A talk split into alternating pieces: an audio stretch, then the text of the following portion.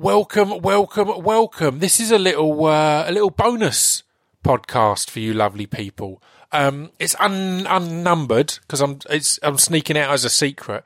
But basically, I mean, this might sound like it's an advert, and it kind of is. I've been really pleased with how things have gone with the exclusive content I've been recording for Patreon. So I wanted, as it's been going a few months, I wanted to give you guys a little um, peek behind the curtain, essentially. So the two things we do over at Patreon is the first Monday of the month is poem of the month, and the third Monday of the month is distraction pieces a rewind. So I thought I'd give you the ones of them from f- February to have a listen to here, and see if you think it's worth a dollar a month. As said, it's it's a tiny amount. The hope is that you you s- sign up. You can pay more, but the minimum is a dollar a month. If you see more value, you're welcome to to chuck more in. But the thought is you sign up and then you'll forget about that money c- c- coming out of your account. It's not. It's such a small amount. It's not going to have an impact. I wouldn't want you to be putting yourself in any financial risk for Patreon. So that's why I made it a dollar a month. As I said, you can pay more.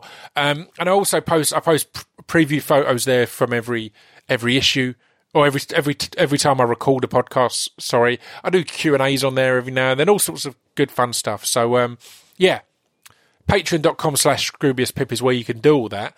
But I'll do this in two parts. I'll, I'll introduce the poem of the month first. Um, and I won't introduce it too much because in w- within the poem of the month, I introduce it. So I didn't want to edit any of that out. I wanted to just gi- give you this for free to let you know. I'm only doing this once, but by the way, I'm not going to be sneaking them out f- free every every month or whatever. I just thought, as we're now in what are we in April, um, yeah, I thought I'd give you f- f- February's audio content and see if you fancy a bit more. So this is the first of the uh, Patreon poem of the month.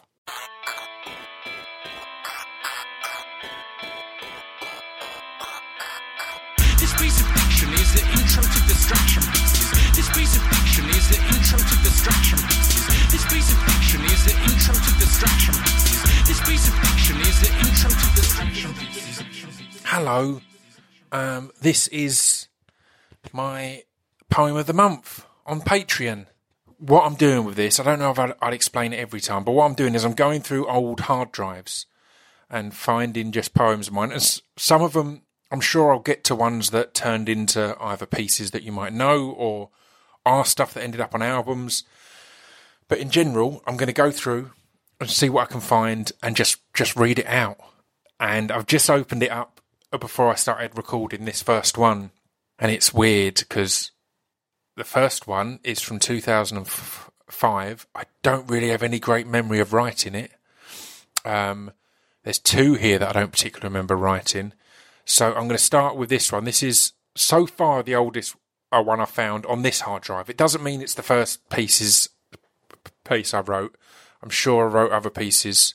Yeah, it's just, but the information I'll give you is because you can get the information of the document. So this was created Sunday, the 24th of July, 2005, um, at 3:43 apparently, and it's called the pretty pretentious name of "The Revolution Will Not Be Categorized." Obviously, I was a Gil Gil Scott Heron fan from the start. Um, this again, these might not be the best performances. I don't remember writing this, so I don't remember how it's meant to be written or where. Yeah, I don't know. Let's see how it goes. Yeah, I'm here, but I ain't here to steal the show. Just here to tell a tale that happened many years ago. I stepped out into this weird world rhyming, with no preconceived ideas of what I'd be finding, armed with just my mind, etiquette, and good timing. Just getting on while my mind and my heart were aligning. Walking slowly through scene after scene, just observing, making no judgments, just observing and learning. I went from towns to d- deserts with words replaced by a look, exploring each new character like a Kerouac book. Walking alone in the world in which I felt somewhat misplaced, with very little more than just a suit in my case. I found a point where the roads ended and turned into sand, put my suitcase on the floor and slowly unclasped my hand, and then I stopped. In response to the voices in my head, I spoke with intent to the empty space ahead. You think actions speak louder than words, then listen close, as these words quietly devour you like I'm Pac Man and your ghosts.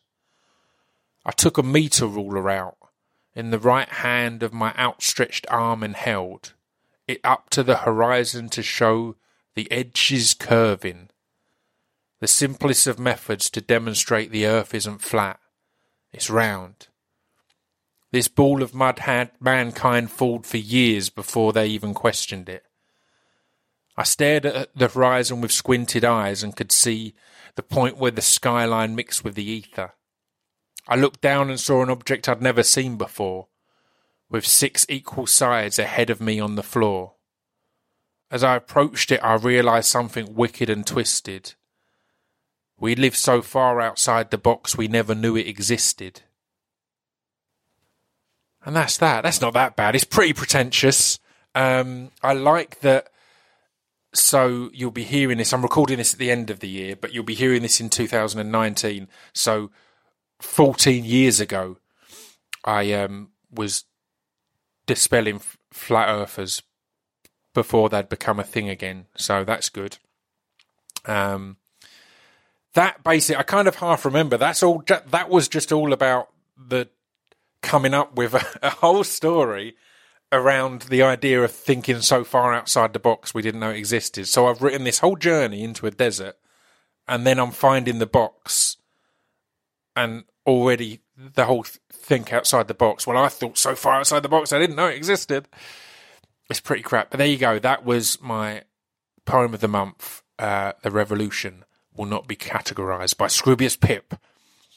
July 24th, 2005 at 3:43 p.m. See you later.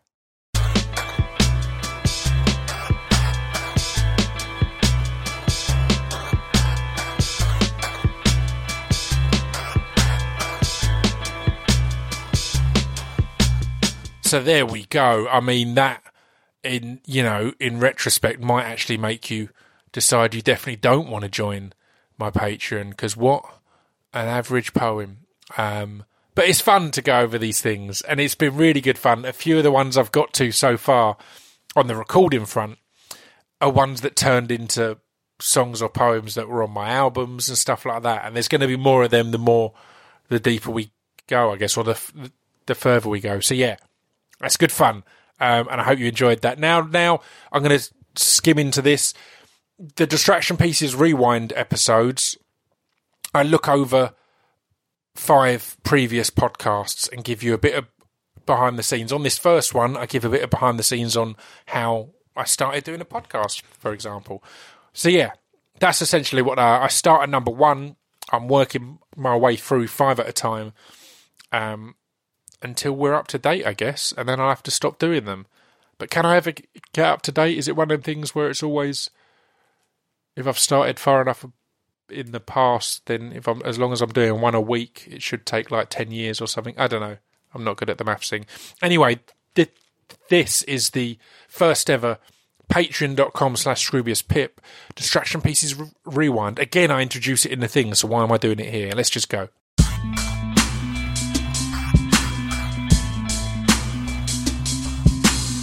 welcome welcome welcome this is the first ever uh, Distraction Pieces Rewind, just for my Patreon gang. Hope you're all well. I don't know how long these are going to be or what they're going to be like. I'm not scripting them or planning them. I'm just going into them and seeing what I can share. Basically, I'm going to be talking about five episodes at a time, starting at number one and working my way up and through. So, yeah, this is. There's not going to be any music or anything. I'm just recording into a mic and uploading straight for you guys, so no one else is hearing this. There's no production team or uploading or anything like that. Um, team. So the first five episodes were Russell Brand, Zane Lowe, Alan Moore, DJ Yoda, and Sage Francis.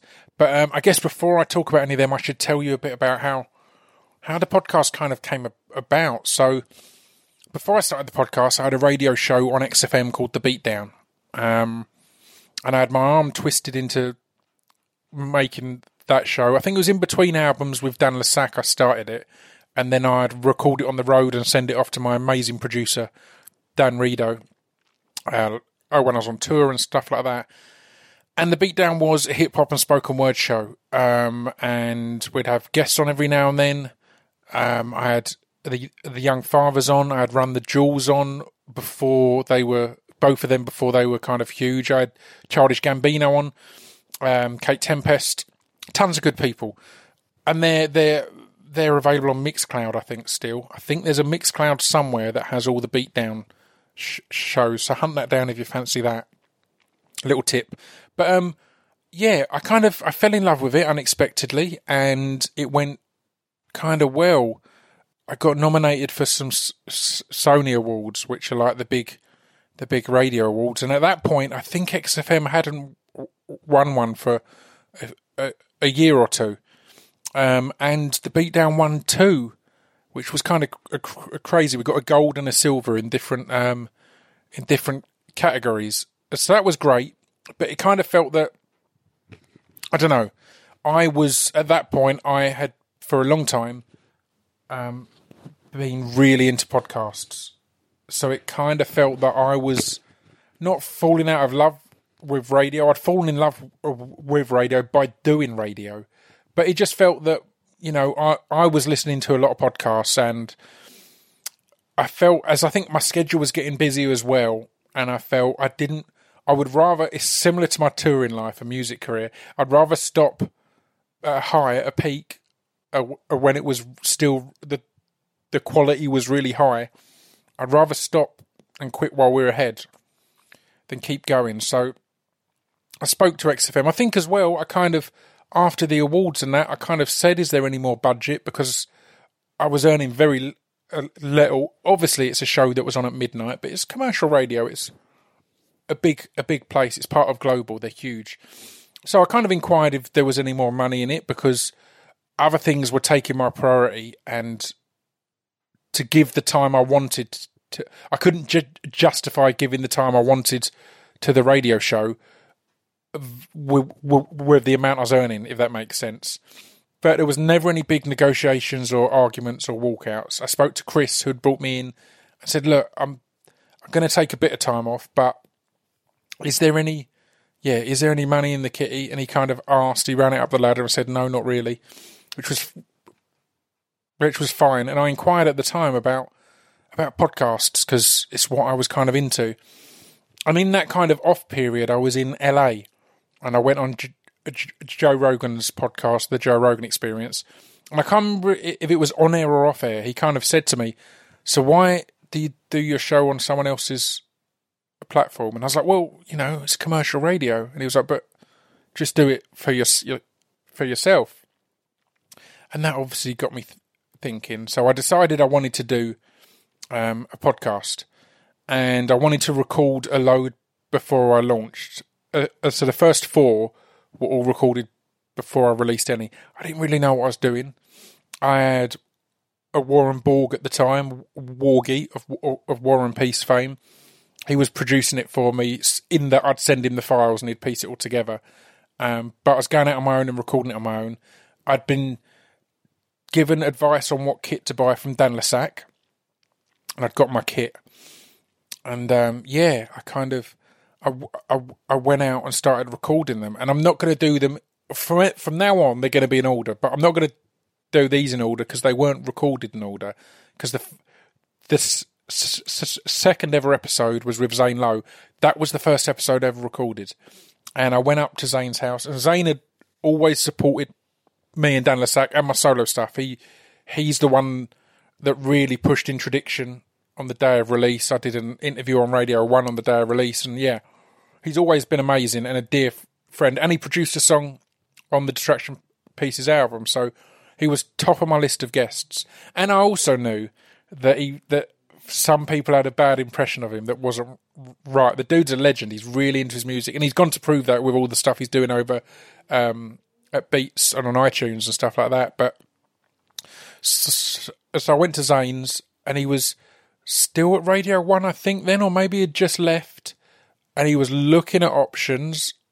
I think it was just before he left, but we kind of talked maybe off air that he was wondering what the the next step was because a lot of people were being moved about at Radio One, and we recorded in his living room, and we had a good good long chat. It was a really enjoyable one.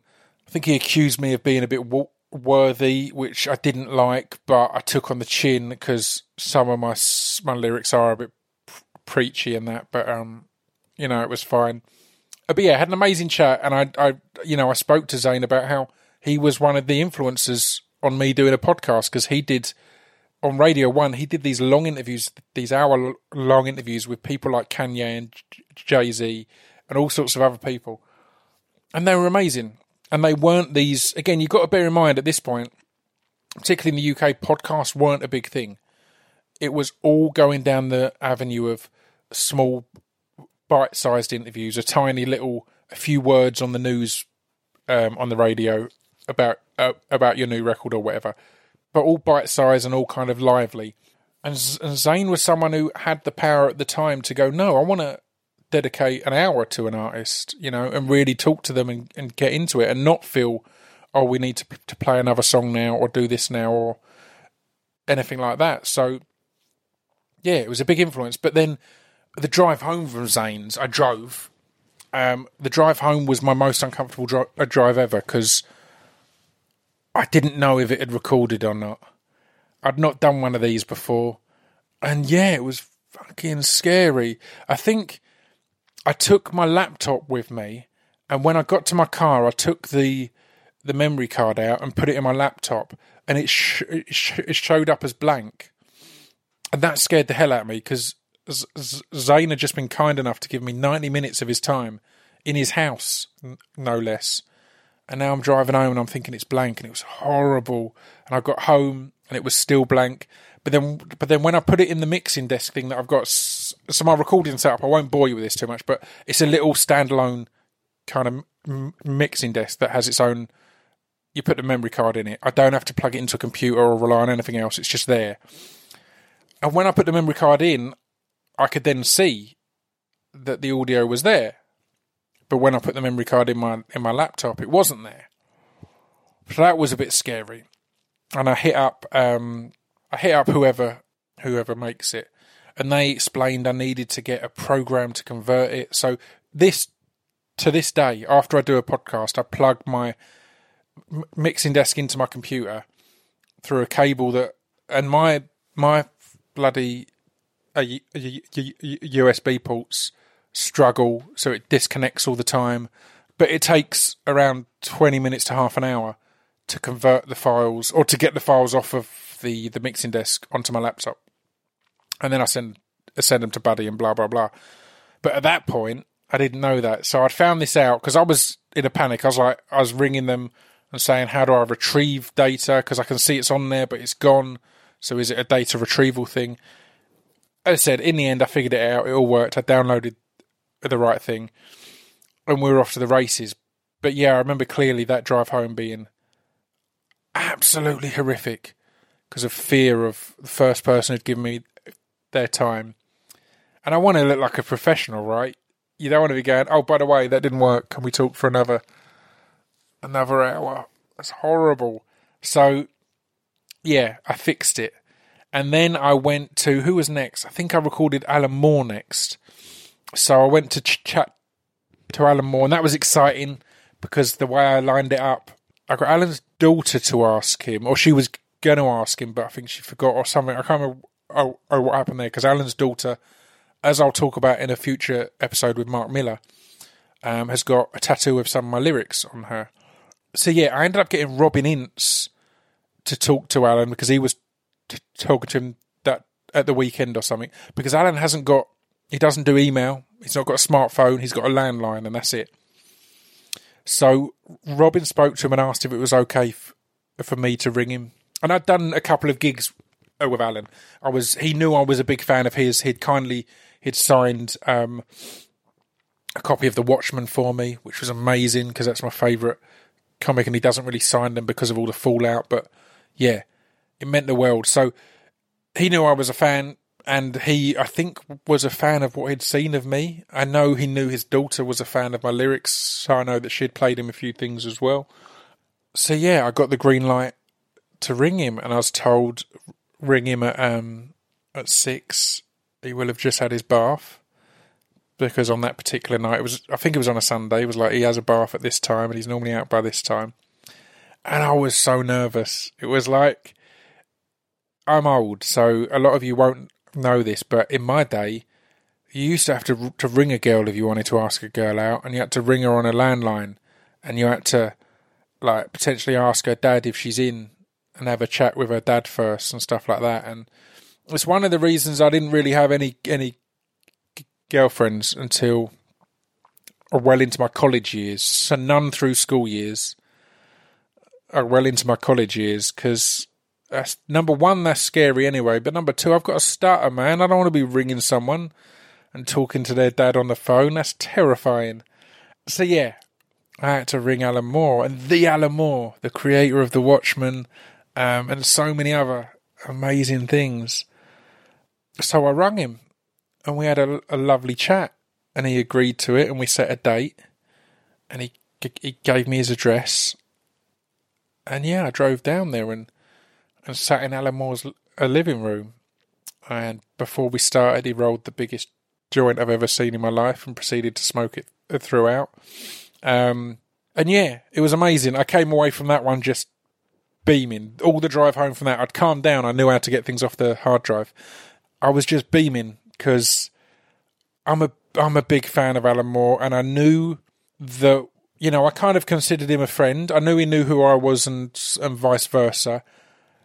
But this was the first time we'd sat down for an extended amount of time, and we really, if you've not heard heard that episode, have a listen because we connected on a lot of things, and he opened my eyes to a lot of things. He talks about how the reason he got into comic books was because they had no boundaries, and particularly at that point, film, TV, anything else had boundaries. Comic books, you could. The only limitation was your imagination, and that was exciting. And he does a big speech at the end about m- magic because he's a big believer in magic and he feels it's an important f- force in the world. And that might sound like kind of of hippie mumbo jumbo, but it's amazing. I'm one of the most skeptical guys going, and I was sat there just wide eyed and open mouth as he uh, professed the, the, the wonders and powers of magic. It was amazing, and he did a spoken word piece, which was really s- special. Um, yeah, he did. Is it Old Gangsters Never Die? He did a spoken word piece that he used to perform. He wrote in like the seventies, I think, and used to perform it. And he hadn't performed it anywhere in years, and he still had it in his in his memory. And he kind of, as he started performing it, he rocked in his chair a little, and it became a bit of a performance. And he tapped his foot. And again, I'm sitting there. You got to just think of me at that point. This podcast isn't even a thing yet. It's not out. No one knows about it. I've not told anyone. Again, I wanted, I felt if I was going to do this, I needed to do it good and make it look professional. So I wanted artwork. I wanted everything all sorted. So when I announced it, I was saying, here's the guests that are coming. Here's what it is. Bang. And yeah, I'm then, I'm, I'm sitting in Alan Moore's living room as he's performing a poem to just me, but performing it as if he's performing it to a stadium. It's amazing. So yeah, so that was really cool um, and really en- enjoyable. I touched on the artwork there. The photo was done by uh, Elisa Leiden, who I've worked with a load of times over the years. She's done tons of my photography. Um, I think she's great. She's based in Colchester or Chelmsford in Colchester. Yeah, and we kind of came up with the idea. I kind I wanted it to be striking, and the the thing that I'm holding is a, a boom mic type thing. So I'm pointing a mic to my head, and then the name distraction piece is exploding out the side. I kind of had that that that visual in mind, and then then Mr. Heggie drew it far better than I could have imagined. I was thinking all kind of jagged, like a lot of Russian, uh, like eighties or earlier, actually, a Russian art. Um, but he did it amazingly, and yeah, it, it looks great. So that's how that came about. Um, and then the next I recorded, I think, no, the next I recorded was a DJ a Yoda, and that was exciting because I recorded that b- back at XFM. So if you had any doubt uh, when I just said that there was no b- bad blood or issues, they were lovely. C- Chris in particular and Dan Rido s- said, "Look, we're parting ways, but you've been great. Uh, We love you. If you ever want to use our studios, if we've got an empty one at the time, then you can s- slip in and record." And the first uh, time I used that w- uh, was for DJ Yoda, and he came in and we had a good old chat. I love Yoda. He's someone I've worked with previously. He's someone that feels like, despite the fact I went to see him play when I was growing up, he's someone that feels like my mates while I was growing up. If that makes sense, it's it, it's a weird one, but I love him dearly. And after we recorded it, he took me to not Patty and Bun. Um, no, that was I was going to get that wrong there. There's a place. Buns is in the title because Patty and Bun is a burger place near Liverpool Street. There's a place near. It's in in Covent Garden off Seven Dials, and I can't remember what it's called, but it was, it was really good. He took me there. He was the first person to take me there, and you go in and it's. I think it's a Japanese place, and they have these steamed buns and just tons of amazingly cooked meat, essentially, and this the most amazing broccoli as well. And you order all this this stuff, and you kind of build your own buns as you uh, as you go. What's it called? Flesh and buns. There you go. There's there's probably some people listening who are like screaming that into their uh, computer or headphone or however you you're listening. Flesh and buns. So he took me there for food, and it kind of became a rule that any time that me and Yoda had any work to do or any reason to meet up, we had to go for food because he's a foodie. He knows his stuff. He knows the good places. And we went there and and and you know what? I enjoyed the podcast, but the podcast was was work. It was talking about hip hop and all the stuff I loved about his career. The meal the meal we had afterwards was talking about life, and that sounds so s- stupid and dramatic, but yeah, I felt I got to know Yoda in a different way then. That might have influenced a future podcast, you know, the conversation that we had after, rather than the one that we had there, which was kind of music, th- th- uh, this and that. You'll see quite quickly a lot of the podcasts as we go on to future episodes of this Distraction Pieces Rewind. You'll see that they often become less about career and more about just life. It varies depending on who the person is and how well I know them, things like that, how open they want to be. Um, but yeah, that's kind of yeah. Just thinking about it, it now, I think potentially that conversation afterwards was an eye opener because it yeah we sat down and we and we, we we chatted. I guess it's because we'd already had the industry conversation that we would normally have if, if we met up. We'd meet up and we'd talk about the gigs he'd done and the stuff and all that kind of thing and what he was working on and who had what crazy rap act he'd met and would and we'd be all excited. And this was just no, it's like we've done that. So now let's just talk how's life? How's the family? How's the kids? And yeah, it was amazing. I loved it. So next up, recording wise, was the episode that became the first episode, which was a Russell Brand. So I recorded the the Russell episode last of the four that I recorded before I launched. So when I launched, I went a Russell Zane, Alan Moore, DJ Yoda, and they're the the four that I announced ahead of a launch. It was October fifteenth was Russell Brand, October twenty second was Zane Lowe, October 29th was Alan Moore, and October fifth was uh, DJ Yoda. So I I went and, and recorded with Russell, and Russell was someone that it was it was weird. I was in I was in LA about a year before this, or a, a little while before this at least, and I was hanging out with I was staying with my mate Kelly, and I, I went on a night out with Paloma F- Faith be- be- be- because I fucking adore Paloma. I love the girl. I've known her for years. And I was in LA and she was in LA. And I was like, look, I'm about. What's going on? And she, and she, and she was like, I'm going to this weird private party thing. Oh, no, the private party was the next day. The night.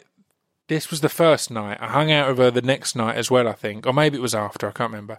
But she was saying, I'm going to see a- Russell Brand doing a work in progress uh, stand up show. And do, do, do, do you want to come along? So me and Paloma went to that, and it was great. It was hilarious. It was a real work in progress. It was real start on some ideas, ask the audience some questions, see where it goes. And when we left, she tweeted R- Russell, I think, saying, "Oi, Russell, I'm here. Are you about? Or me and Scroobius are here. Do you want to come and hang out?" And Russell tweeted her saying, I want to meet Scroobius Pip. I've never met him before, which was hilarious to us because because Paloma, I assume, knows Russell better, and it felt quite rude to that he wanted to hang out with me because sh- sh- she's far more famous and successful. But you know, I'm a Stanford boy. He's a Grays boy. We've both got that Essex thing. He's he's from a few a few miles up the road. I don't think we got to hang out that night from memory, but you know, it meant that we exchanged some emails back and forth. At one point, while I was out there, I was going to go to do yoga with Russell one morning. Um, I think I blew th- that out, and we missed each other on that trip. But um, a little while later, I went to see him. Like we kept in touch, and I went to see him at the Soho Theatre. No, yeah, the Soho Theatre, not the Leicester Square Theatre. So yeah, I went to see him there, and he was amazing. Far better. It was a finished show of the work in progress I'd seen. I went again with my mate Kelly Marcel, who I'd stayed uh, with in LA. Weirdly, she was back in the country, so I was returning the hangout f- f- favors and reveling in in catching up with one of my favourite people and future podcast guest.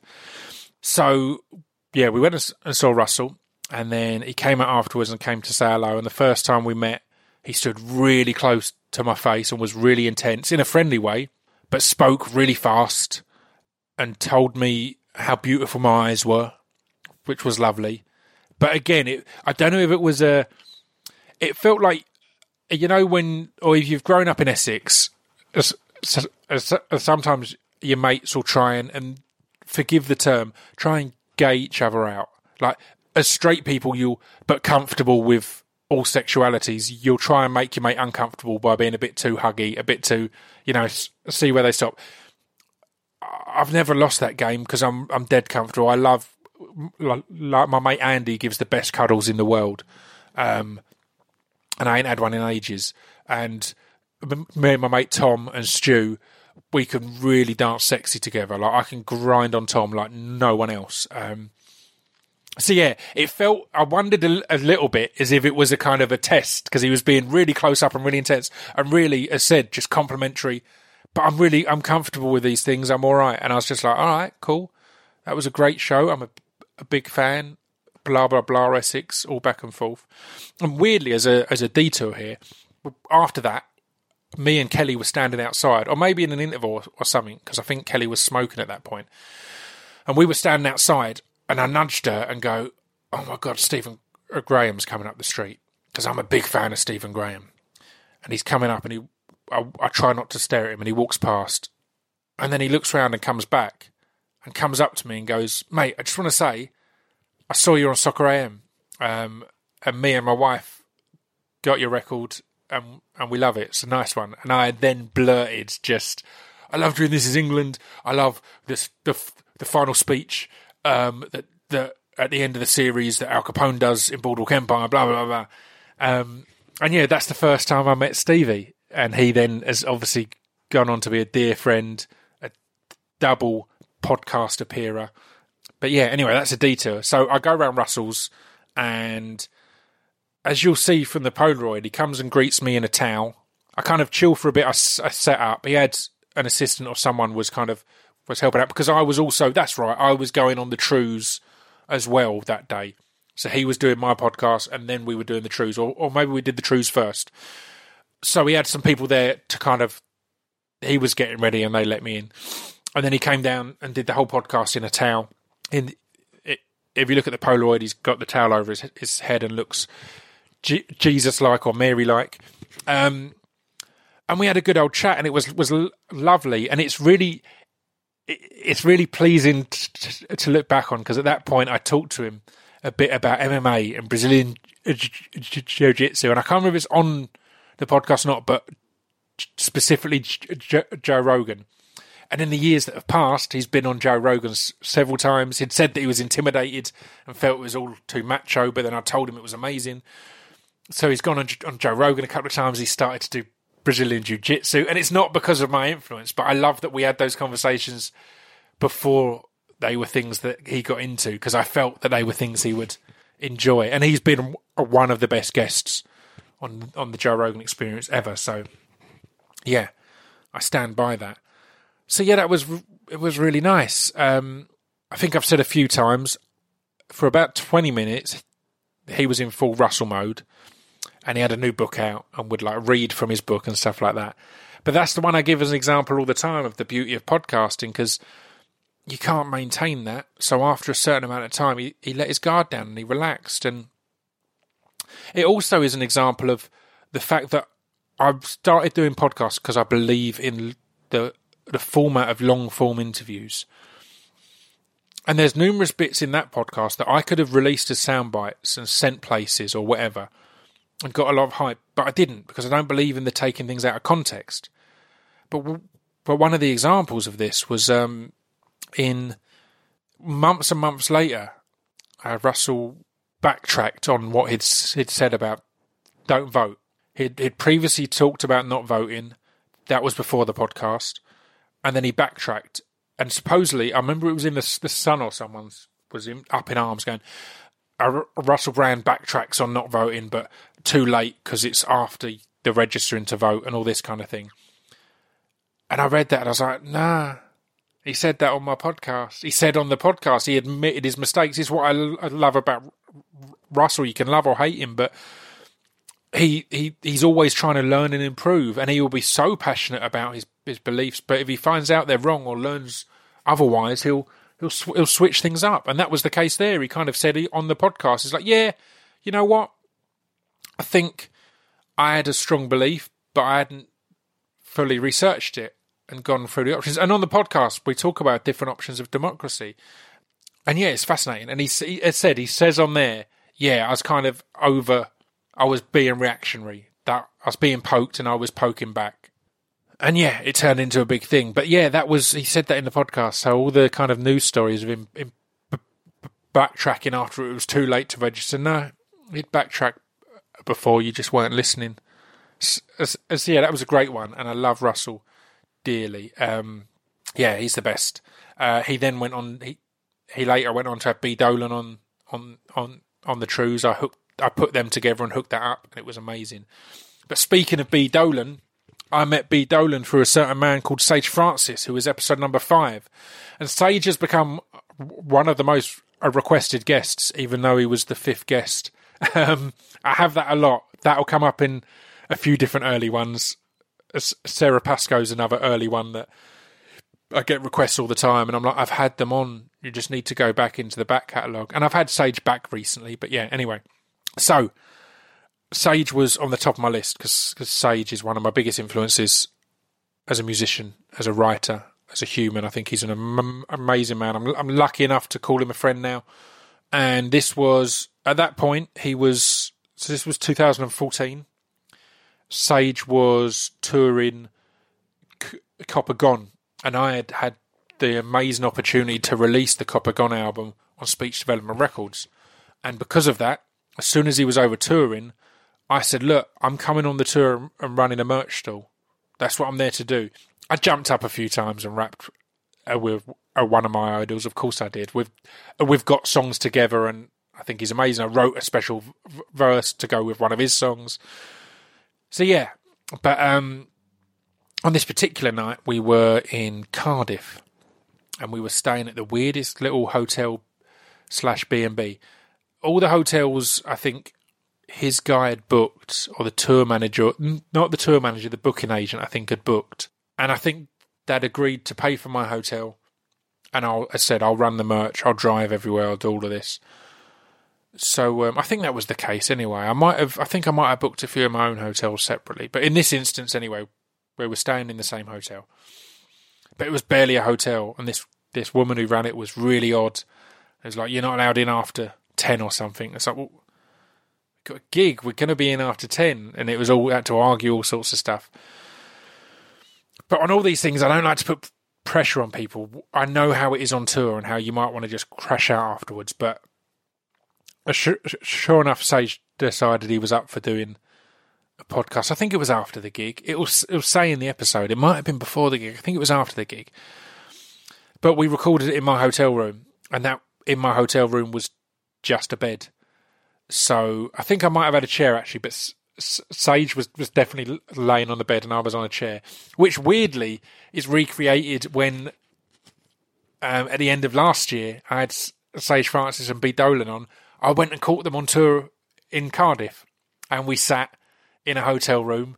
I think Sage had a seat and Dolan was on the bed that time, and we yeah it was a weird a, a recreation. But again, this was an amazing one because I've learnt a lot from Sage from a distance and then personally.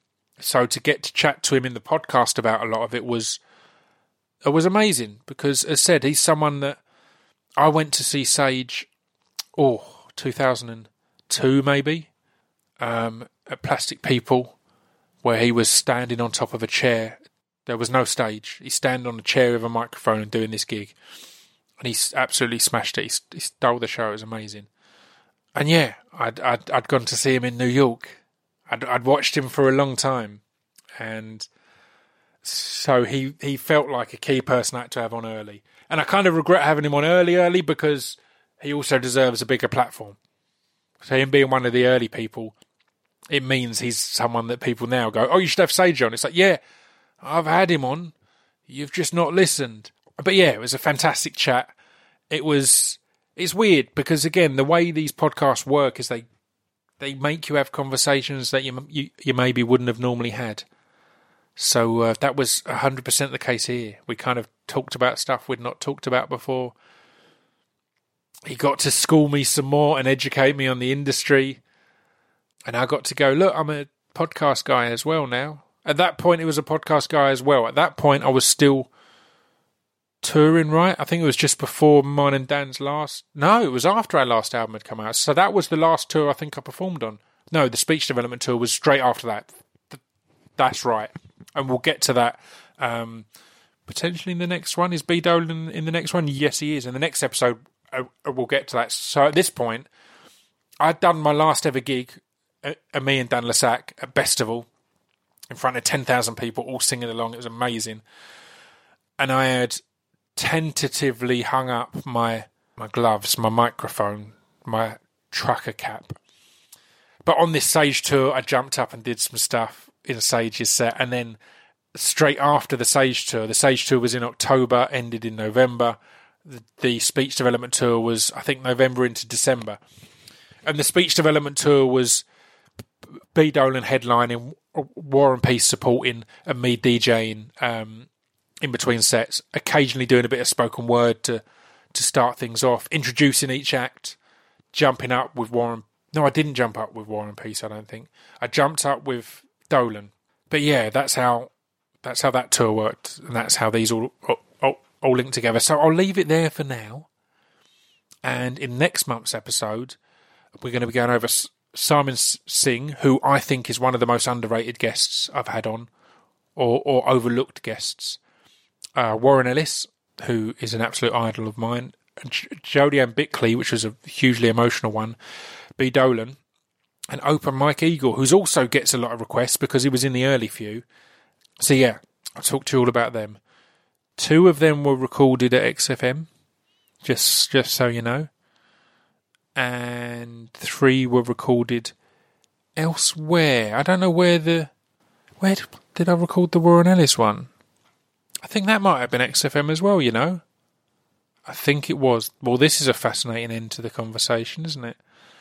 There we go. That's been the first ever Distraction Pieces Rewind. I hope you've enjoyed it. As you will know, uh, we're doing poem of the month on the first Monday, distraction pieces rewind on the third Monday of every month. Hopefully, it's worth your one dollar. I don't know. I'll, I'll, I plan to do these until the very end of the collection, but um, who knows? Oh God, uh, the one after this, or the one not next week's, next month's one will be great, but a month after that, we've got Simon Pegg, Killer Mike, Full Fact.org, Josie Long, and Stewart Lee. How good's that going to be? And then the one after that is Riz Ahmed, Kate Tempest, Rufus Hound, Nick Frost, and Mike Skinner. God, I've had some good guests. And the one after that, I've had the one that I think was the worst guest I've had. So we will get to that later. Um, thank you for tuning in and thank you for being a patron. As I said, I started originally. I started the Patreon. I wasn't going to give anything. it was just support if you wanna. But I've really enjoyed you guys, so um, that's why I started doing these. Um, hope you enjoy them as a little bonus. If you want to spread the word, that would be cool because the more the the merrier, you know. Whilst I like that it's a little um, closed group, equally, last month I released the Drunkcast Hangover. The Drunkcast itself, each episode had twenty to thirty thousand listens. Imagine if all twenty to thirty thousand of them subscribed at a dollar a month. That'd be twenty to thirty thousand dollars a month, and it'd all go into the business and producing stuff and things like that. But oh, that'd be pretty good, wouldn't it? And it's only a dollar a month to any individual. That's the bit that makes it exciting and, and, and fun. You know, I'm not asking for anyone to pay anything extortionate, but you can pay more if you joined at a dollar a month and you decided that these distraction pieces, rewind podcasts, and the poem a month mean it's worth more than a dollar a month to you, and you can afford it. That's the key bit. It's within your means. If that's the case, then go on, man. Go in. Go up to two dollars a month. Go up to three dollars a month. Go up to however many dollars a month you feel is is fair, but no pressure, and don't reach outside of your financial means because that is a dumb move. This has been the Distraction Pieces Rewind. Ta ta.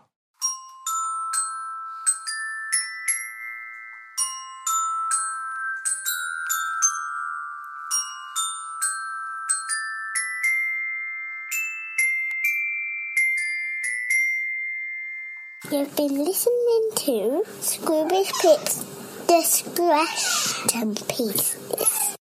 So there we go. I just I wanted to give you those bits for free, and if you like them, then you can have them for you know a dollar a month. Um, if you see there's there's value in that, I I really enjoyed doing them, and the people over there seem to enjoy uh, listening to them. So yeah, hopefully that will make you think. Hopefully, I'm going to I'll wake up t- today and look on Patreon and go, wow, there's hundreds of new of new Patreons. Um, but I might not. But it's you know, the reason I, set it up as said is to to have an extra way to fund things. So if I've got a guest that I need to travel to and stay in a hotel, or if I've got a guest that I need to put up in a hotel, I will be able to do that and not have to think twice about it and check my bank and see if it's a viable cost. Um, equally, if I need to book some studio time somewhere, all these kind of things. So, yeah, it's good fun. Head over to patreon.com slash Scroobius Pip or just go to Patreon and I'm sure you can just search for Scroobius Pip and it will come up. I will see you all next week. Who have I got next week? I'll tell you guys. I did. I forgot to tell them on Wednesday. Oh my god! N- next week is the one that has now had the biggest uh, reaction uh, when I do my Patreon uh, preview. It's Ron Perlman. Yeah, I know. That's exciting, isn't it? Um, yeah. So that'll be next week. That is something to very much look forward to. I will see you all then. Ta ta.